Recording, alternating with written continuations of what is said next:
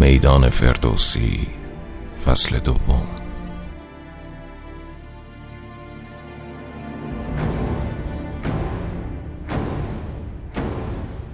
پادکستی برای معرفی و تشریح پنجاه اثر برتر در حوزه شاهنامه پژوهی.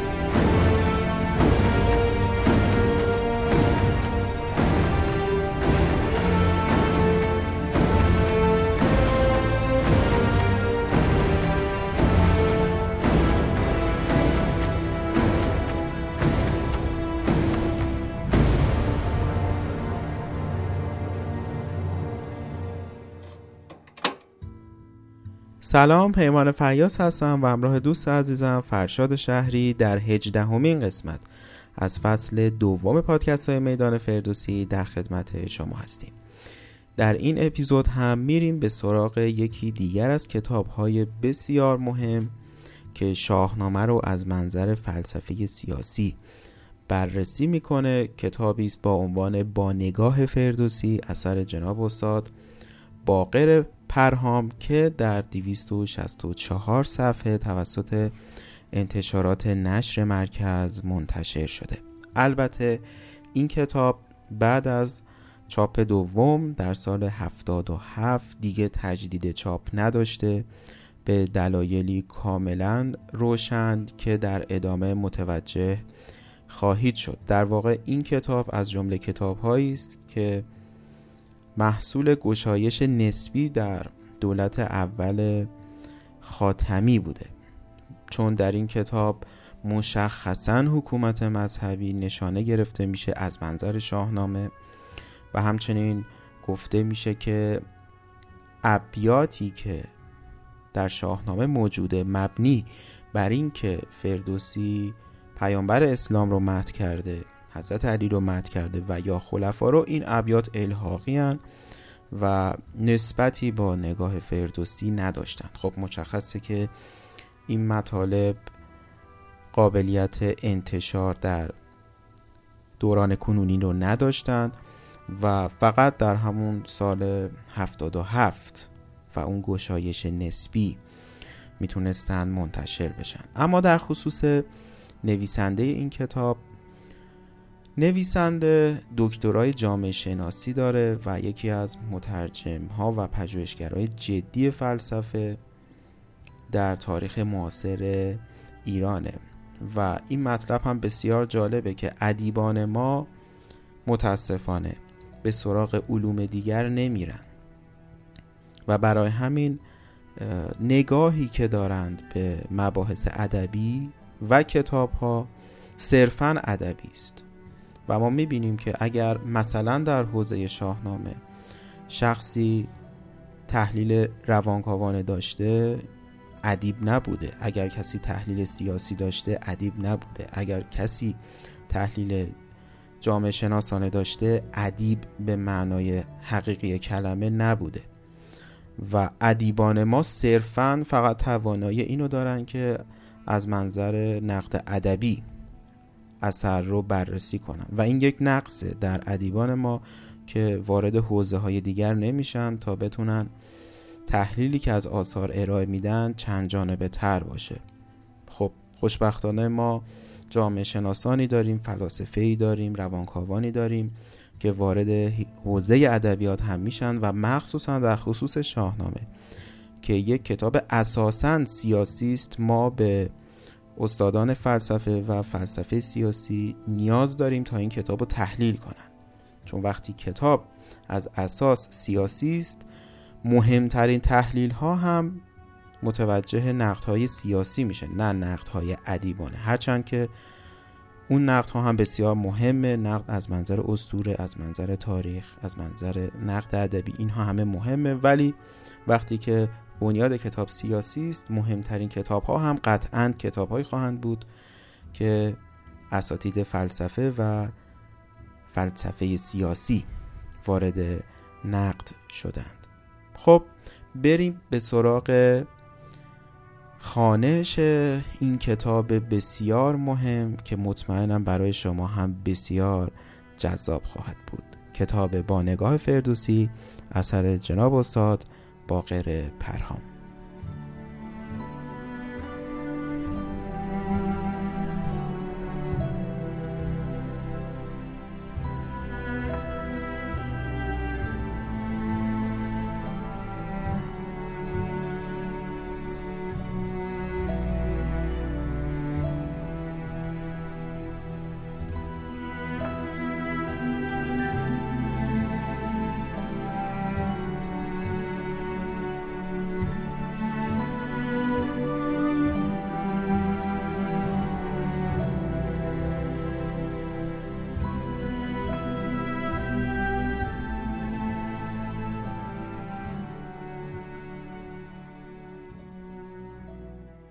کار فردوسی در بردارنده عناصر آنتروپولوژیک سیاست در ایران است. آنتروپولوژیک یعنی انسان شناسانه آنتروپولوژی در واژه به معنای انسان شناسیه و او شاهنامه را برای این نوشته است که مبانی سنجش خرد سیاسی را در اختیار ما بگذارد. شاهنامه کتاب سیاست از دیدگاه ایرانیان است. مانند شهریار ماکیاول. که ویژگی های امر سیاسی را بر پایه وقایع و داده های تاریخ اروپا بیان می کند خب جناب استاد معتقدند که اولا شاهنامه بزرگترین کتاب ایرانیانه و همچنین مهمترین کتاب سیاسی در تاریخ ایرانه. درست مثل نقشی که کتاب شهریار اثر ماکیاول داره. این کتاب یکی از مهمترین میراث بشر در حوزه اندیشه سیاسی است که در اوایل قرن 16 هم منتشر شده. چرا جناب استاد؟ شاهنامه رو با کتاب شهریار مقایسه می‌کنن. چون ماکیاول در اون کتاب سعی می‌کنه تفسیری کاملا واقع گرایانه از سیاست ارائه بده. نه مشخصا اخلاق مدارانه. که در ادامه می‌بینیم که در شاهنامه هم کاملا بر این موضوع تاکید شده که آنچه که اهمیت داره منافع ملی است. و منافع ملی در بسیاری از موارد ارجحیت داره بر اخلاقیات فردی که این مسئله باعث میشه که شاهنامه از نظر جناب استاد به کتاب شهریار اثر ماکیاول نزدیک بشه که البته مشروع دلایل نویسنده رو ما خدمت شما معرفی خواهیم کرد. قبل از اینکه وارد مباحث سیاسی بشیم یک بحث بسیار جذابی در این کتاب نگاشته شده با عنوان نگاهی دیگر به مقدمه شاهنامه که من خدمت شما عرض کردم. باقر پرهام معتقده که ابیاتی که مربوط میشن به متح پیامبر اسلام متح علی و خلفا تماما الحاقی هستند. چرا؟ دلایلشون رو خواهیم شنید. دیباچه یکی از جاهای مهم شاهنامه است که در آن به عقیده ما شاید بیش از هر جای دیگر این کتاب دست بردند. تعجبی هم ندارد زیرا دیباچه کتاب در اینجا همان مقدمه کتاب است. در مقدمه شاعران فرصتی میافتند تا با نشان دادن ارادت خود به پیامبران و اولیای دین و یا شاهان و عمرا و بزرگان زمانه خیش که به نحوی از آنها در پدید آمدن کتاب و اثر معلف سهمی داشتند نشانی از باورها و دلبستگی های شخصی خیش را در مقدمه اثر خود بر جای بگذارند. پیداست که با دست بردن در این گونه مقدمه ها به آسانی می‌شد چگونگی انتصاب یک اثر یا یک معلف به این یا آن نهله فکری معین بیش از هر جای دیگر کتاب تاثیر گذار خب ما متوجه شدیم که مقدمه بسیار مهمه در تمامی کتاب ها چون در اونجا میشه که اندیشه یک شاعر رو مشخص کرد که مربوط به کدوم مذهب یا کدوم نهله فکریه. و به همین دلیل مقدمه شاهنامه جایی است که بیشترین دخالت ها در اونجا انجام شده. این مقدمه است برای ورود به بحث اصلی که دلایل باقر پرهام برای الحاقی بودن ابیات اسلام گرایانه توضیح داده میشه. البته من این رو هم بگم که مسئله باقر پرهام صرفا ابیات مربوط به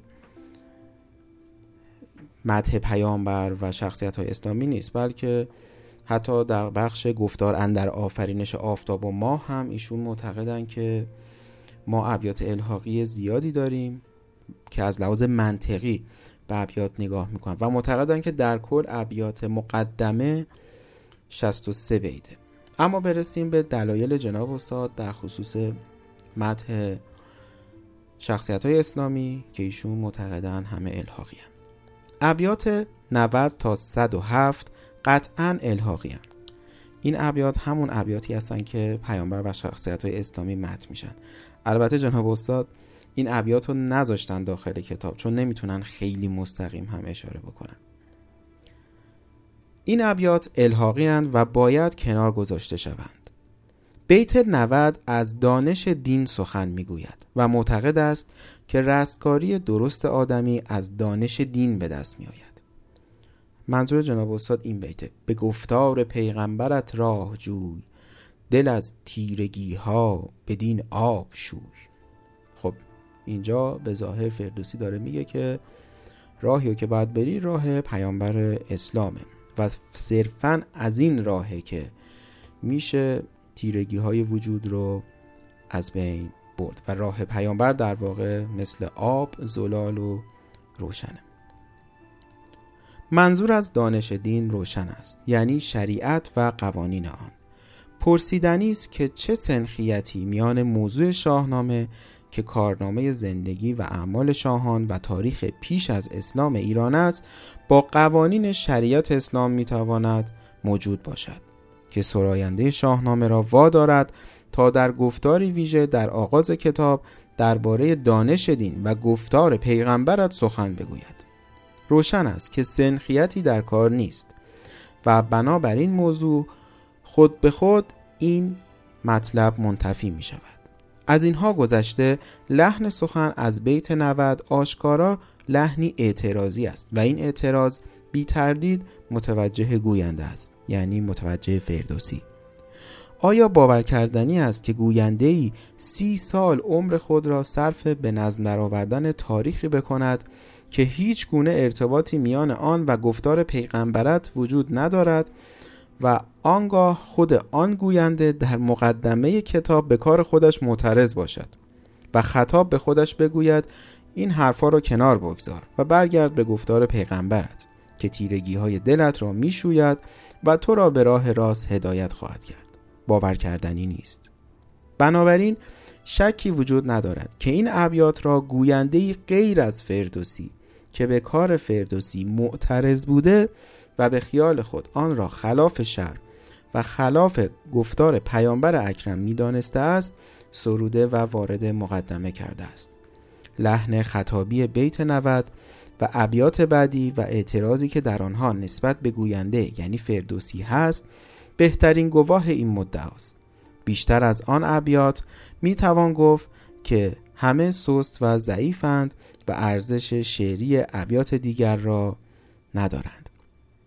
به ویژه که ذهنیت حاکم بر این ابیات هیچ ربطی به ذهنیت خردگرای مردی که نخستین بیت کتابش را با ستایش خداوند جان و خرد آغاز کرده است ندارد و بیشتر به گفتاری مذهبی نظیر تحمیدیه های سنتی دیده می شود ساختار مقدمه شاهنامه برخلاف ساختار تحمیدیه ها در ادب فارسی ساختاری اقلانی و خردگراست. نه ساختاری مذهبی تشریعی. خب نقد جناب استاد بسیار محکمه. شخصی مثل فردوسی که سی سال عمر خودش رو وقف ایران پیش از اسلام کرده اگر واقعا معتقد باشه که باید به گفتار پیغمبر راه جست و اون راهه که تیرگی ها رو میشوره خب در واقع میشه گفتش که چرا خودش پس نرفته سراغ گفتار پیغمبر و تحمیدیه نگفته. اگر واقعا تنها راه راه پیغمبره چرا سراغ راهی رفته که دقیقا خلاف راه اوست و می‌تونست تحمیدیهی بگه برای پیغمبر و راه پیامبر که حقیقتا دل از تیرگی ها هم بشوید؟ خب این نقد منطقی جناب استاد به قسمت متح پیامبر که میشه گفت در کل باقر پرهام معتقد فردوسی یک شخصیت معنویتگراست. به خدایی باور داره و جاودانگی روح. این مسئله جاودانگی روح رو در یک مقاله همین کتاب هم بیان می‌کنن. مقاله به عنوان رستاخیز که باور فردوسی به رستاخیز رو بررسی می‌کنند. و در کل نویسنده معتقده که شاعر ما به مذهب خاصی پایبند نبوده صرفا به خدایی باورمند بوده و جاودانگی روح بدون اینکه در قالب های مذهبی این جاودانگی روح جایی بگیره. آنطور که ما تصویری داریم از بهشت و جهنم. صرفا شاعر ما یک باورمند به معنویات و جاودانگی روح. ساختار مقدمه شاهنامه فردوسی ساختاری خردگلا و اقرانی است و این در مجموعه ادب فارسی کمتر نظیر دارد. آنانی که ابیاتی را به شیوه گفتارهای مذهبی تشریعی در این مقدمه وارد کرده اند از این حقیقت قافل بودند که کل ساختمان این مقدمه و ذهنیت حاکم بر آن با چنین وصله ناجوری آنچنان ناسازگار است که به هیچ ترفندی نمی‌توان آن را از نظرها پوشانید. خب در کل باقر پرهام معتقده که مقدمه ما 63 بیت داره که این 63 بیت رو در کتاب اوورده که می‌تونیم بگیم مهمترین بخشش الحاقی دانستن بخش مدح شخصیت های اسلامیه. اما برسیم به نقد سیاسی باقر پرهام بر شاهنامه و نگاهی که نویسنده به نقش شهریاری در شاهنامه و همچنین پهلوانی در شاهنامه داره. پی بردن به مضمون اصلی شاهنامه و منظور فردوسی از سرودن آن به تعویل و تفسیر نیازی ندارد. خود فردوسی در آغاز کتاب این معنا را به روشنی بیان کرده است. در گفتار اندر فراهم آوردن شاهنامه نخست تاکید می کند که هدف او چگونگی داشتن گیتی یعنی راه و رسم جهانداری یا کشورداری است. از داستان کیومرس به بعد روند گسترش کتاب همانا روند برآمدن جامعه مدنی خودفرمان و شکل گرفتن هنر کشورداری است که هرگاه به گوهر خود به درستی عمل نکند کشور و تخت و کلاه با هم و یک باره تباه می شوند. مضمون شهریاری در شاهنامه و مبانی و کارکردهای آن نیز چنین است.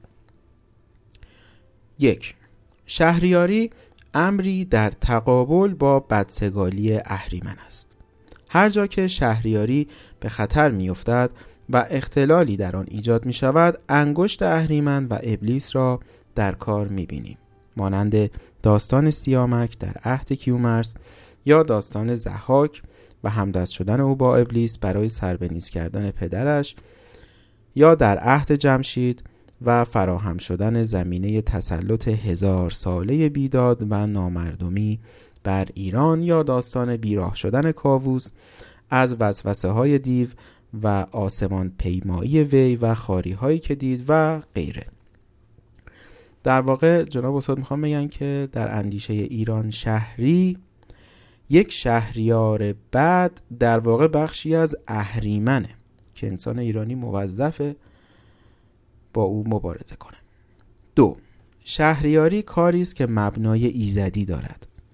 شاید به همین دلیل فردوسی از فره ایزدی نام می‌برد و گاه شهریاری را مترادف با فره ایزدی می‌گیرد. گوهر این مبنای ایزدی نیست چیزی جز ایمان داشتن به قدرت بی همتای ایزد یکتا و عمل کردن بر قانون مردمی یعنی انسانیت، راستی و داد در جهان نیست. شهریار بنده خداست نه همسر او یا چیزی در حد او در روی زمین. اگر کسی گستاخی کند و مبنای ایزدی شهریاری را دستاویزی برای خداوندگاری در روی زمین بپندارد یا به بهانه قدرتی که در دست اوست خود را در حد خدا بداند دیگر گوهر شهریاری از او دور شده است. فره ویزدی از وی میگریزد و او به سرنوشت جمشید و زحاک و خاری های کابوس دچار خواهد شد.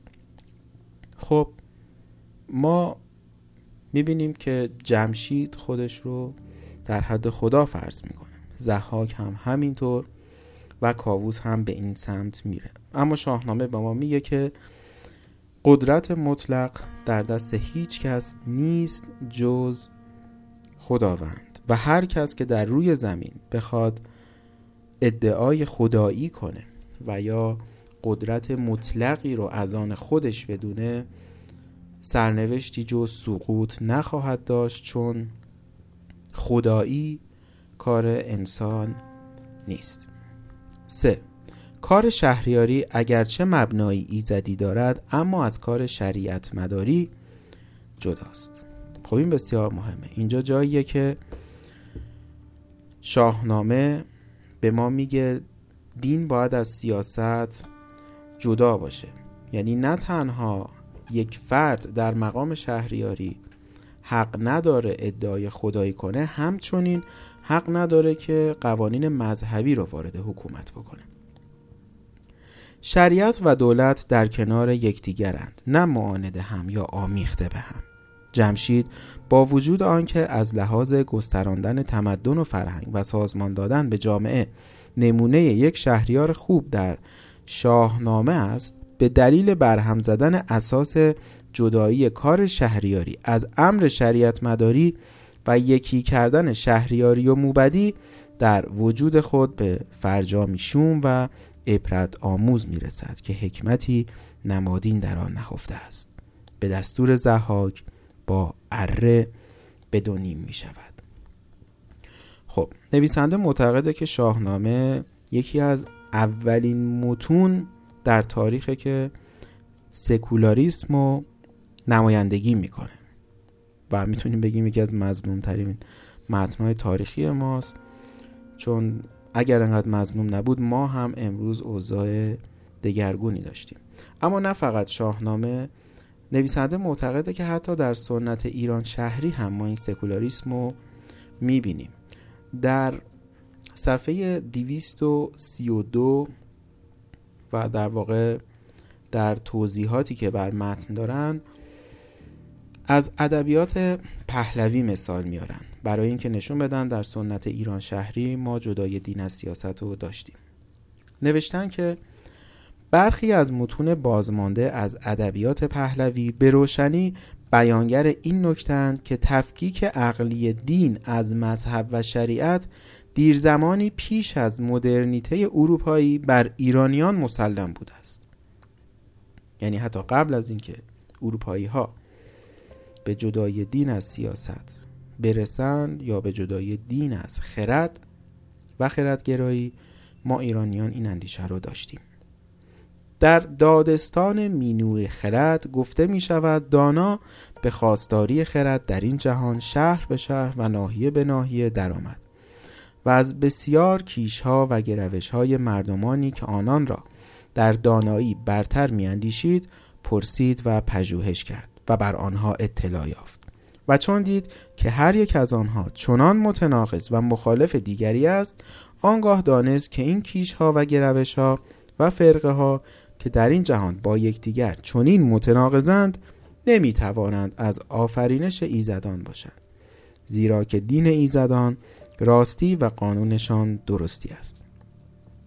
خب این متن ادبیات پهلوی بود. حالا توضیحات جناب استاد.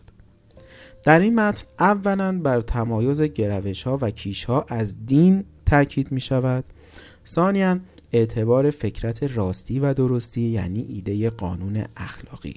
درست مانند موردی که در نقد خرد عملی کانت می بینیم و مستند به وجود ایزدان می توانیم بگوییم که این مستند یعنی همان خدا. خب این هم از متن پهلوی. یعنی ما هم در شاهنامه جدای دین از سیاست رو داریم که هشدار داده میشه. با داستان جمشید شروع میشه که اصلا دلیل سقوط او و سقوط ایران در دوران زحاک این بود که جمشید شهریاری و موبدی رو یکی کرد و در داستانهای دیگر مثلا در داستان گشتاسپ هم می‌بینیم که همین آمیختگی مذهب به سیاست عامل سقوط ایران میشه. چهار فریدون عالی ترین نمونه شهریار در شاهنامه است و کسی است که شهریاریش بیشتر وابسته هنرهای خود اوست تا زاییده پیوندهای خونیش با خاندانهای شهریاری باشد.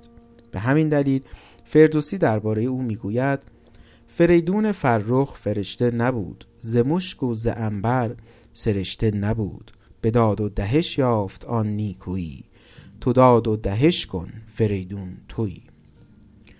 در واقع جناب استاد می‌خوام بگن که یکی از شروط اصلی شهریاری مستقل بودنه. اینکه شهریار خودش از خودش هنری داشته باشه و چیزی به دست آورده باشه. نه که صرفا با پیوند خونی شهریار بشه. مثل فریدون که اول خودش رو اثبات می‌کنه و زحاک ایران رو نابود می‌کنه. فریدون تنها پادشاهی است که پس از هزار سال فرمان روایی زحاک بیگانه بر ایران به تن خیش با او جنگیده و در این کار از حمایت کامل مردم ایران برخوردار بوده است 5. گسترش روند شهریاری تا روزگار فریدون در حقیقت معادل به ثمر رسیدن روند دیرانجام سازمانیابی سیاسی جامعه در قالب یک کشور است از آن پس کشوری داریم به نام ایران که درفشی خاص خود دارد. به رنگ های سرخ و زرد و بنفش که این درفش را تشکیل می‌دهند. این درفش از درون مردم برخواسته و مظهر قیام مردم بر ضد پادشاهی بیدادگر است. خب این تحلیل هم بسیار جانبه چون جناب استاد معتقدن که ما از داستان فریدون می‌بینیم که کشور ایران در واقع رسما تشکیل میشه. یعنی تا قبل داستان فریدون ما نمی‌تونیم بگیم که رسما کشور ایران داریم. فریدونه که رسما ایران رو تشکیل میده درفشی براش مشخص می‌کنه و جالبه که این درفش هم کاملا مردمیه. و از طبقه شاهزادگان یا طبقات بالا نمیاد. درفش ایران کاملا از متن مردم میاد. و پیامی هم که این درفش داره بسیار جالبه. یک پیامی محافظ کارانه نیست. پیامی در راستای حفظ طبقه پادشاهی به هر محتوایی نیست. بلکه این درفش نشون میده که ایرانیان باید بر ضد پادشاه بیدادگر قیام کنند اصلا پیام درفش ایران قیام بر علیه بیداده این بسیار جالبه. پس ما کشور ایران رو رسما از زمان فریدون تأسیس می‌کنیم در شاهنامه و پرچمی از همین زمان به عنوان پرچم ایران قرار می‌گیره که کاملا پیامی علیه بیداد داره برای حفظ آرمان ایران شهری. از پادشاهی فریدون به بعد گوی روح قومی جای خود را آشکارا به روح ملی داده است. این روح ملی و آگاهی به آن به حدی قوی است که استناد به حرمت و حقانیت آن گویی حتی از استناد به حرمت عالی ترین مرجع شهریاری آن روزگار یعنی شخص پادشاه هم بیشتر است. به عنوان مثال در قضیه گرفتاری کاووس در هاماوران و تاخت و تاز ترکان و تازیان در ایران بزرگان کشور برای نجات میهن دوباره به زابل می روند و به رستم می‌گویند دریق است ایران که ویران شود. کنام پلنگان و شیران شود. یا در ماجرای آزرده شدن رستم از کاووس و روی برگرداندنش از او با خشم و تندی بزرگان ایران همراه گیو به دنبال رستم می روند و برای آنکه وی را دوباره برگردانند و خطر تورانیان به سرکردگی سهراب را از کشور دفع کنند گیو به رستم می‌گوید تمتن گر آزرده باشد ز شاه مریرانیان را نباشد گناه. خب منظور جناب استاد چیه؟ ایشون میگن که قبل از فریدون ما یک روح قومی در ایرانیان می‌بینیم. اما چون از زمان فریدون ایران تشکیل میشه آنچه که اهمیت داره دیگه خود ایرانه نه پادشاهان. و ما این رو به وضوح در داستانهای شاهنامه هم می‌بینیم که دریق از ایران که ویران شود. مقصود خود نجات کاووس نیست. مقصود نجات ایرانه در اون سفر رستم. یا در جای جای شاهنامه که پهلوانان برای نجات پادشاهان میرن به سراحت گفته میشه که مقصود نجات ایرانه. و شخص پادشاه اصلا اهمیتی به عنوان نجات دهنده ایران ندارن. صرفا ستونی هستند تا ساختار سیاسی کشور حفظ بشه. یعنی نجات یک پادشاه مساوی بوده با نجات ایران. چرا؟ چون پادشاه در اون زمان محوری بوده برای حفظ جغرافی های سیاسی ایران. و به وضوح گفته میشه که موضوع اصلی ایرانه نه شخص پادشاه. این مطلب بسیار مهمه که از نظر نویسنده از داستان فریدون به بعد ما شاهدش هستیم. چرا؟ چون روح قومی جای خودش رو به روح ملی میده و آنچه که اهمیت داره حفظ روح ملیه. اما در خصوص نقش جهان پهلوان. نقش جهان پهلوان نیز در سیمای آرمانی رستم آنچنان اهمیتی دارد که دنباله ماجراهای شاهنامه در دوره استورهی با رستم استورهی و در دوره تاریخی با رستم تاریخی یعنی رستم فرخزاد به پایان می‌رسد.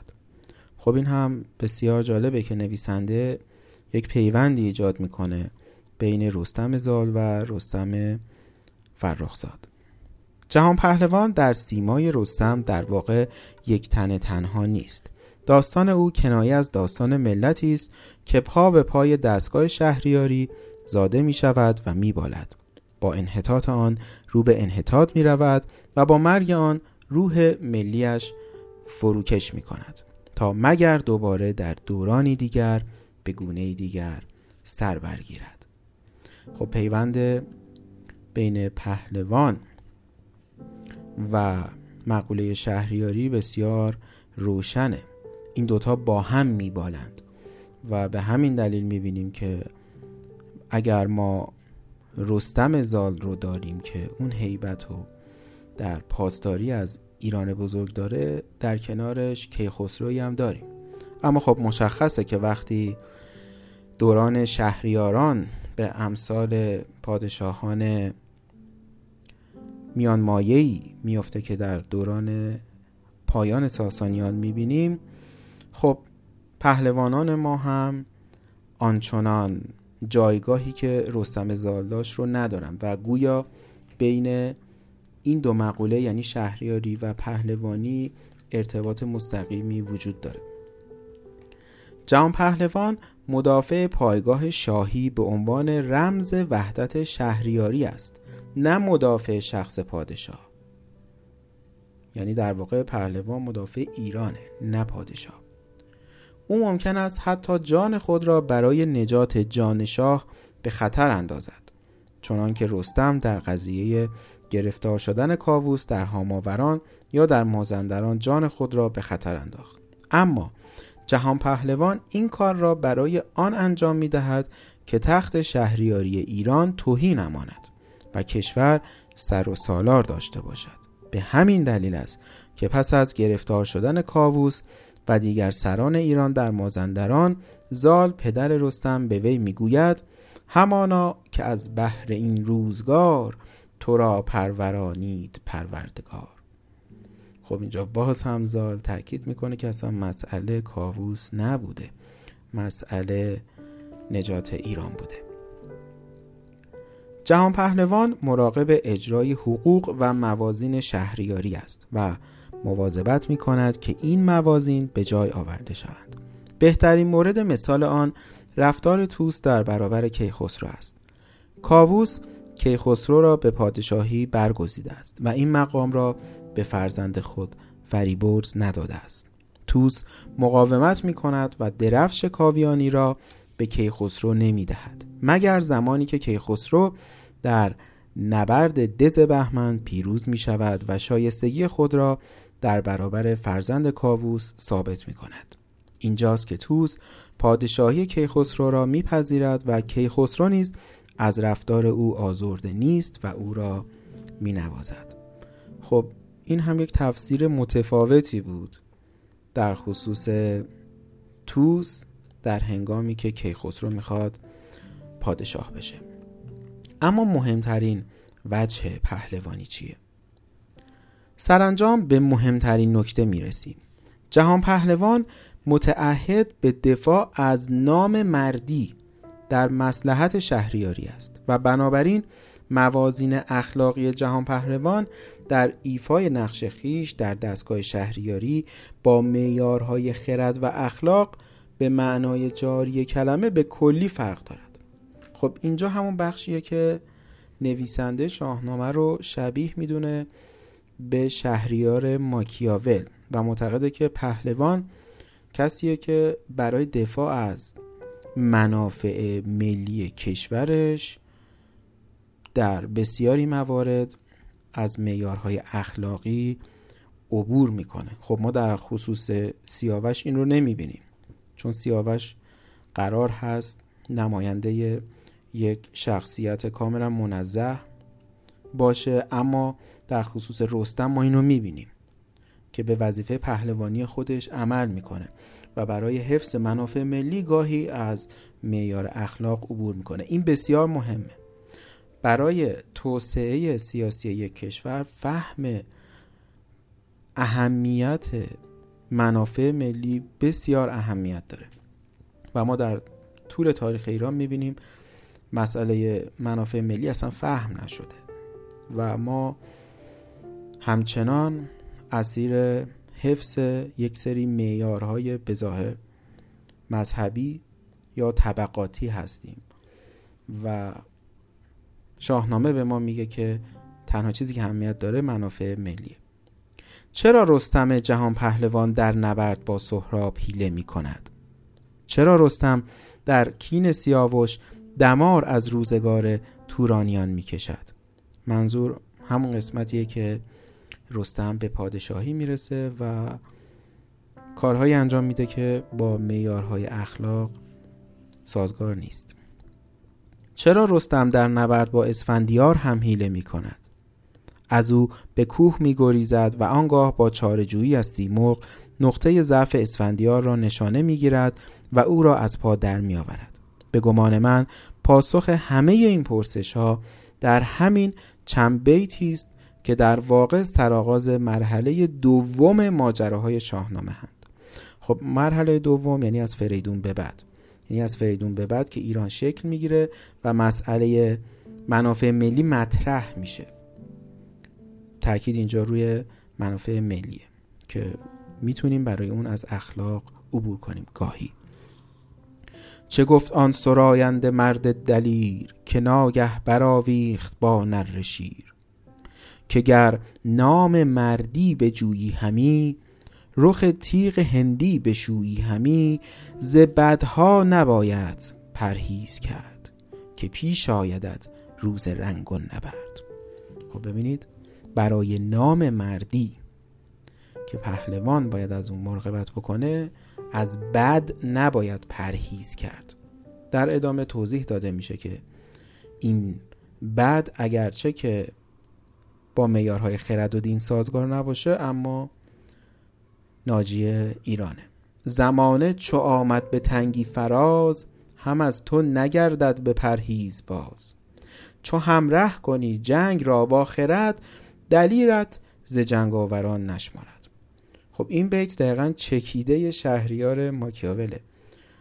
چو همره کنی جنگ را با خرد دلیرت ز جنگاوران نشمارد خرد را و دین را رهی دیگر است. سخنهای نیکو به پند اندر است. خب ابیات واضحه. در راه جنگ که منافع ملی یک کشور مطرحه معیارها دیگه فرق می‌کنه و نباید از بدی گریزان بود. نیازی به تفسیر نداریم. قانون مردی یا همان قانون جنگ قانون دیگری است. با معیارهای اخلاق و دین به معنای جاری کلمه ربطی ندارد. و از آنجا که فونکسیون جنگ فونکسیونی از امر شهریاری است پس شهریاری سپهر مستقلی است که منطق خاص خود را دارد. تحمل در این ابیات از شاهنامه ما را بی اختیار به یاد ماکیاول و رساله شهریار می اندازد. ماکیاول نشان داد که قلمرو دولت ورای مصالح اخلاق فردی است. و منطق خاص خود را دارد. تکرار می‌کنم قلمرو دولت وراء مصالح اخلاق فردی است و منطقه خاص خود را دارد یعنی وقتی که بحث منافع ملی وسطه ما می‌تونیم از آنچه که در حوزه فردی با نام اخلاقیات نام برده میشه عبور کنیم اکنون با تعمل در کار فردوسی می‌بینیم که منظور وی از پرداختن به آن نامه نامور شهریار چیزی جز ارائه نوع عالی یا نمونه آرمانی شهریاری به عنوان دستگاهی که بر پایه منافع و مصالح عام کشور ورای منافع و مصالح اخلاق فردی نهاده است نبوده. فردوسی در مرحله دوم یعنی از فریدون به بعد نشان می دهد که بزرگترین عامل مخل و انحطاط آور در کارکرد شهریاری عامل تراکم قدرت و گرایش پادشاهان به استبداد و خودکامگی و خود مطلق بینی است. امروزه شاید بتوان تحلیل کرد که گراییدن شهریاری به استبداد و خودکامگی در جامعه آن روزگار امری ناگزیر بوده است. زیرا گسترش قدرت سیاسی و برپا شدن دستگاه بیمانندی از اداره و دیوان که در نمونه تاریخی خیش یک پایش در دروازه های قفقاز و ماورای جیهون بود و پای دیگرش در شاخ آفریقا در مرحله ای که پایه های اقتصادی و فنی و اجتماعی زندگی به حد کافی توان و تمایز نیافته بودند به نتیجه جز این نمی توانست بیانجامد. سپهر قدرت سیاسی و سپهر زندگی اجتماعی پا به پای هم باید رشد کنند و قانون اجتناب ناپذیر است تا این رشد همسو با آزادی و تعادل باشد. قانون اصلی اینه. رشد باید همسو با آزادی باشه و اگر آزادی و مقوله توسعه اجتماعی همزمان و در تعادل با هم پیش نره ما سقوط می‌کنیم. اگر به موازات رشد قدرت نهادهای متمایز و متعادل کننده تصمیم گیری و مشارکت در امر عمومی و آزادی در همه سطوح زندگی اجتماعی در کار نباشد تراکم محض قدرت در دستگاه فرمانروایی چیزی جز تراکم زور نخواهد بود که اسباب سرکشی و آزمندی خواهد شد و ناگزیر بر ضد خود جامعه به کار خواهد افتاد. خب این مسئله بسیار مهمه چون در شاهنامه هم ایرانیان آزادگان خوانده میشن و شاهنامه به ما نشون میده که توسعه اجتماعی ایران نباید جدا باشه از توسعه سیاسی ایران. به واقع میشه گفت که نویسنده در این کتاب یک نقدی به دوران پهلوی داره و معتقده که در اون زمان ما توسعه اجتماعی داشتیم توسعه تمدنی داشتیم اما توسعه سیاسی ما در تعادل با توسعه تمدنی ما در حوزه عمرانی و هیتای سازندگی نبوده. جدا کردن کار شهریاری از نقش شریعت داری در غرب کنونی زمین ساز اصلی چیزی بوده که اکنون آن را مدرنیته می نامند. مدرنیته بر بنیاد لایسیته نهاده شده. لایسیته هرگز به معنای دشمنی و معاندت با دین نیست اما به یقین به معنای جدا کردن کار دولتداری از کار شریعت داری است این تدبیر را در الگوی آرمانی شهریاری در شاهنامه هم می‌بینیم. بنابراین می‌توان گفت لایسیته به عنوان پدیده مسلط اجتماعی هرچند برآمده روزگار بورژوازی غرب و تمدن یهودی مسیحی است. اما اندیشیدن به آن نوبر این روزگار و این تمدن نیست. لایسیته در روزگار و دامان این تمدن امکان رشد و گسترش اجتماعی یافته است. اما در دامان حوزه فرهنگی دینی کشورهایی چون کشور ما راه رشد آن شروع شده و البته که به دلایل اساساً درونی راه رشد ما مسدود گردیده و شهریاری در جهت مخالف آن یعنی آمیختن کشورداری و شریعت مداری پیشرفته است اما شروع راه جدایی دین از سیاست از تمدن غرب نبوده. خب. نویسنده معتقده که اگر راه رشد ما متوقف شده و همچنان شهریاری با شریعت داری آمیخته است دلایلی اساسا درونی داره. این دلایل درونی چیست؟ نویسنده معتقده که یکی از عوامل مهم اون عرفانه.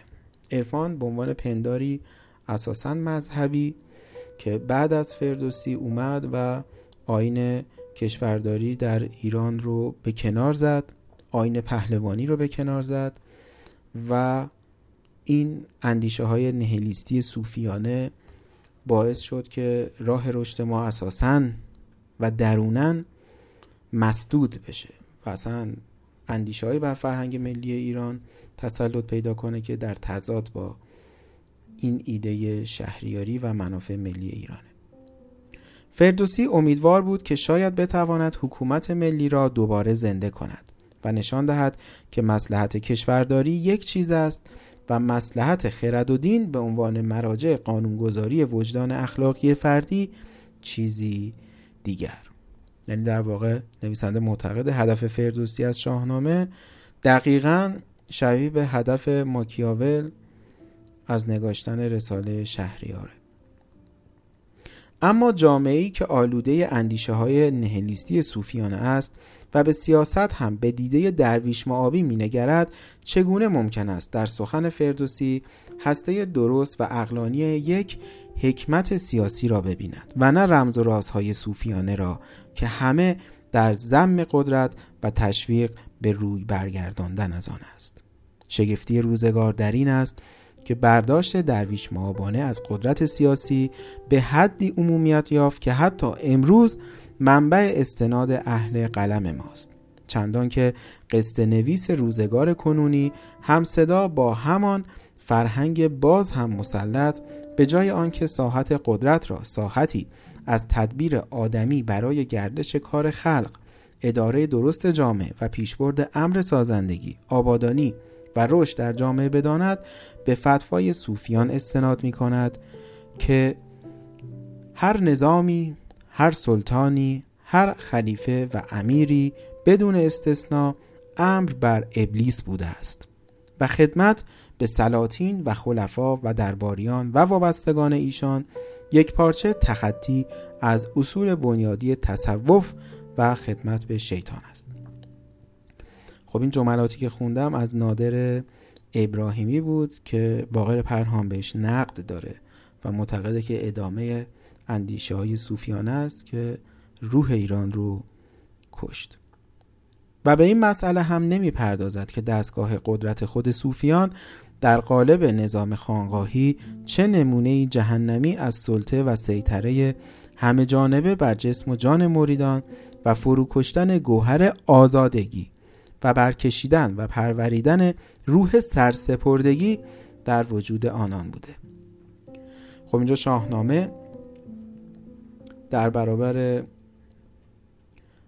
دوران تسلط عرفان و فرهنگ ملی ایران قرار می‌گیره و شاهنامه میشه نماینده گوهر آزادگی و عرفان میشه نماینده پروریدن روح سرسپردگی. اگر سخن فردوسی هنوز در دل ما می نشیند چه دلیلی جز این می تواند داشته باشد که آن الگوی شهریاری او هیچگاه در ایران تحقق نیافته و روح ملی همچنان در جستجوی آن است؟ پس آن امیدی که فردوسی به بازگشت به حکمت ملی و بازیافتن مبانی خرد سیاسی در ایران داشت هنوز به قوت خود باقی است. و بنابراین می توان گفت که عمر کارکردهای اجتماعی شاهنامه هنوز به سر نرسیده است. اگر ما ایرانیان دریابیم که شهریاری یا کشورداری امری وراء مصالح یک فرد، یک طایفه، یک قبیله یا یک طبقه است و گوهری عام دارد اگر دریابیم که لازمه کار شهریاری این نیست که با شریعت داری درآمیزد اینجا مشخصا با حکومت فعلی داره صحبت می‌کنه. اگر دریابیم که لازمه کار شهریاری این نیست که با شریعت داری درآمیزد و تناقض حاصل از این آمیختگی را خدای ناکرده به نفع شریعت و به ضرر کشور حل کند اگر دریابیم که گوهر شهریاری برایند روند رشد آزادانه جامعه مدنی است می توان یقین داشت که آزاد مرد توس هزار سال پس از مرگ پاداش شایسته ای را که محمود غزنبی از وی دریغ داشت سرانجام به دست آورده است. بسیار جملات تاثیرگذاری بود. اما جناب استاد معتقدند که یکی از افرادی که نقش مهمی داشت در اینکه شاهنامه و فهم شاهنامه در تاریخ ایران به انحراف بره شخص سهروردیه و انتقاد دارن که سهروردی روح پهلوانی شاهنامه رو توهی کرد و از این پهلوان نامه یک کتابی ساخت در خور خانقاه هانری کوربن از قول سهروردی می‌گوید که اسفندیار به ظاهر مرده است ولی در باطن همیشه زنده است. خب می‌دونید که اسفندیار نماد یک شخصیت مذهبیه که صرفا برای دین شمشیر می‌زنه نه برای منافع ملی. در تاریخ نیز با کوششی مشابه و همجهت با همین معنا روبرو هستیم. سیمرغ به رستم گفته بود که هر که خون اسفندیار را بریزد شکار زمانه خواهد شد. در این جهان شوربخت و در آن جهان گرفتار رنج و سختی خواهد بود. در تاریخ رسمی و واقعی ایران تاریخی که فرهنگ مسلط زمانه یعنی شریعت مستقر. پشتیبان آن بوده هم همین اتفاق روی داده است. در پیش از اسلام در متون مذهبی و دینی کمتر نشانی از زال و رستم می‌بینیم و هرچه دلاوری است به اسفندیار و خاندان او نسبت داده شده است. در دوران بعد از اسلام نیز جز استثنای ماندگار فردوسی در عالم مذهب و عرفان و تصوف چه می‌بینیم؟ گرایشی روزافزون برای فرعی کردن آن بخش از شاهنامه که رستم قهرمان آن است. و تأکید می‌بینیم بر جنبه هایی چون داستان کیخسرو و ترک پادشاهی از جانب او یعنی برگرداندن معنای عینی شاهنامه و تبدیل کردن آن به کتابی در خور تصوف و خانقاه که کار سهروردی نمونه بارز آن است. خب استفاده از داستان شاهنامه بسیار هوشمندانه بود. سیمرغ گفته بود که اگر اسفندیار رو بکشی اسیر شوربختی میشی. و جناب استاد میگن که این شوربختی رو ما داریم می‌بینیم. هم در منابع پیش از اسلام ذکر رستم در واقع تا حدود زیادی سانسور شده و هم بعد از اسلام می‌بینیم که شخصیت های زیادی اومدن تا این شوربختی رو نصیب رستم کنن و روح پهلوانی شاهنامه رو از این کتاب بگیرن. چرا سهروردی چنین برخوردی با شاهنامه داشته و به گفته کربن حماسه پهلوانی را به حماسه عرفانی تبدیل کرده است؟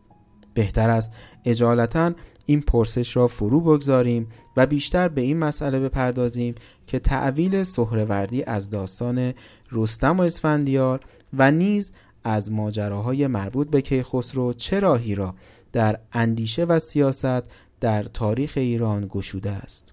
خب این سوال رو جواد تباتبایی پاسخ داده. راهی که عرفان گشود به زوال اندیشه سیاسی در ایران رسید و مانع توسعه ایران شد.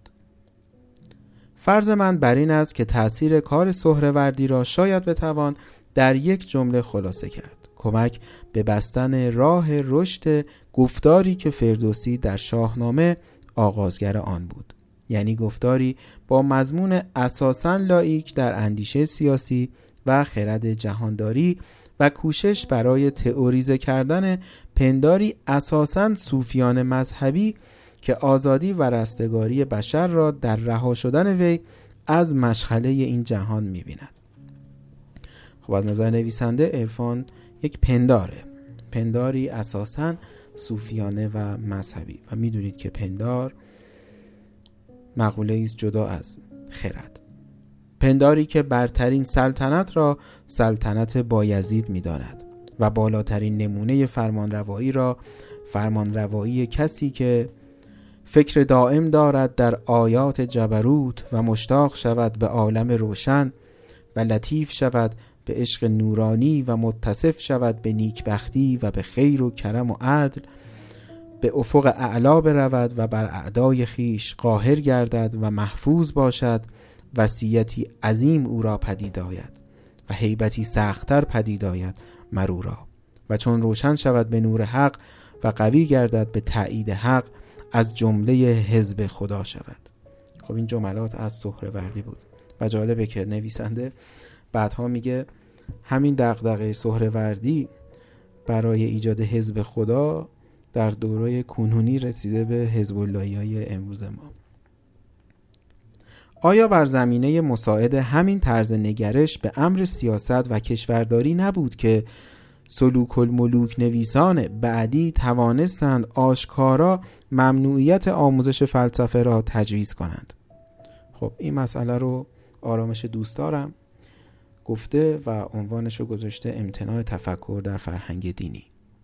و شیخ الاسلام را مکلف بدانند که اصلا نگذارد که کسی به درس و افاده آن مشغول گردد که جمیع فسادات که در اسلام ناشی شده منشأ آن اشتهار علوم فلاسفه است مجال کم اجازه نمی دهد تا به مراحل تحول این گونه پندار اساسا مذهبی یعنی عرفان در امر سیاست در ایران بعد از سهروردی بپردازیم این کار مطالعه بیشتر و فرصت طولانی تر می طلبد. همچنین باید گفت که ماهی سیاه کوچولو که نوشته سمد بهرنگی است در واقع بازسازی شده قرن بیستمی همان ماهی قصه قربت القربیه اثر سهروردی است که از گذرگاهی راه خیش در دریا پیش گرفت و آنگاه رو به سالک کرد و گفت این است آنچه می‌خواستی و این کوه همان کوه تور سیناست آیا به این نتیجه نمی رسیم که سهروردی بیش از آن معاصر ماست که فکر کنیم در سال 587 هجری در حلب به قدر رسیده باشد. حزب خدایی که وی از آن در عالم ملکوت نام می‌برد با عنوان حزب الله در عالم ملک حی و حاضر است و بر ما حکومت می کند خب این بود مهمترین های سیاسی نویسنده کتاب بر شاهنامه اما کتاب باقر پرهام سه مقاله دیگه هم داره. که نسبت فردوسی با سه مقوله خدا مرگ و رستاخیز رو به بحث می‌کشه.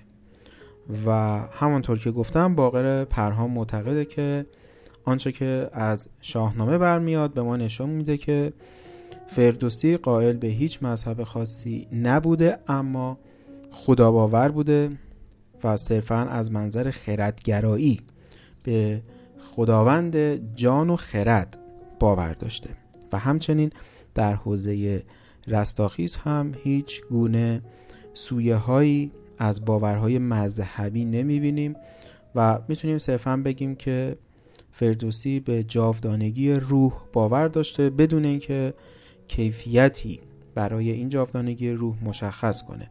منظورم آن تعاریفی است که زید معاد در مذاهب گوناگون گفته شده.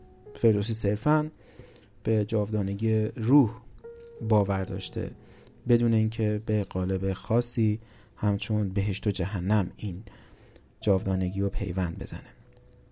اما یک مسئله مهم در این کتاب مرگ رابطه فردوسی با مرگ که یک موشکافی بسیار دقیقی انجام شده. نویسنده معتقده که فردوسی در عواست کتاب موضعی که در برابر مرگ داره یه مقدار ساده است. یعنی یه مقدار مرگ و ساده می‌بینه. و در بخش پادشاهی لهراسب میگه که همی خواهم از دادگر یک خدای که چندان بمانم بگیتی به جای که این نامه شهریاران پیش بپیوندم از خوب گفتار خیش از آن پس تن جانور خاک راست. سخنگوی جان معدن پاک راست. خب اینجا می‌بینیم که فردوسی خیلی ساده با مقوله مرگ برخورد می‌کنه. ما یک تنی داریم که این تن از جنس باقی جانورانه و برای خاک به خاک برمیگرده. اما یک جانی هم داریم که به جاودانگی می‌رسه. این جاودانگی هم چیزی نیست جز معدن پاک. خب مسئله خاصی با مرگ نداره. اما باقر پرهام با یک بررسی بسیار دقیق به این نتیجه می‌رسه که هرچه فردوسی جلوتر میره با مقوله مرگ بیشتر درگیر میشه. و دیگه این دیده خیلی ساده رو نداره که خب ما میمیریم تنمون به خاک برمیگرده و روحمون هم جاودانه میشه. نه. به مرور وقتی که اتفاقات ناگوار میفته مثلا فرزندش فوت میشه یا دچار فقر میشه دچار بیماری هایی میشه که خودش از آن داره در شاهنامه از پیری ناله می‌کنه از ضعف شنواییش ناله می‌کنه و از قحطی هایی که داره به چشم می‌بینه شکایت می‌کنه. ما کم کم می‌بینیم که گویا فردوسی بیشتر با مقوله مرگ درگیر میشه و خیلی جا به ناسزا روی میاره. چپ و راست هر سو بتابم همی سر و پای گیتی نیابم همی. یا مثلا میگه اگر هست از این چرخ را آگهی همانا که گشته است مغزش توهی یا میگه خرد نیست با گرد گردان سپر نپیدا بود رنج و خشمش زمر. و معتقده که کم کم فردوسی بر اثر فشارهایی که بهش متحمل میشه به اندیشه های روی میاره که ما در خیام می‌بینیم. یعنی اون درگیری که با مقوله مرگ داره اون پوچی که می‌بینه در پس این مقوله بسیار براش آزار دهنده میشه که ما این رو قبلا هم بحث کردیم. ریشه اندیشه های خیام از شاهنامه میاد.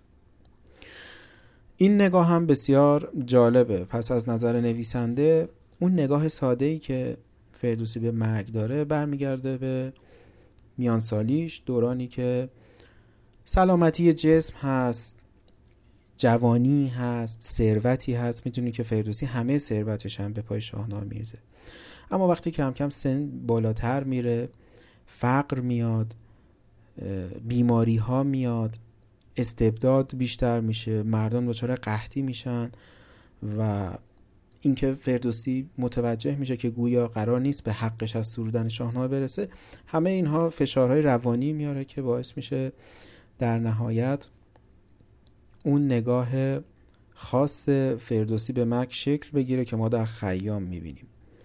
و البته که نویسنده از این مسئله بسیار خوشحاله چون یک نگاه بسیار خردمندانه به مقوله مرگ و نویسنده ابراز تاسف می‌کنه که در طی قرون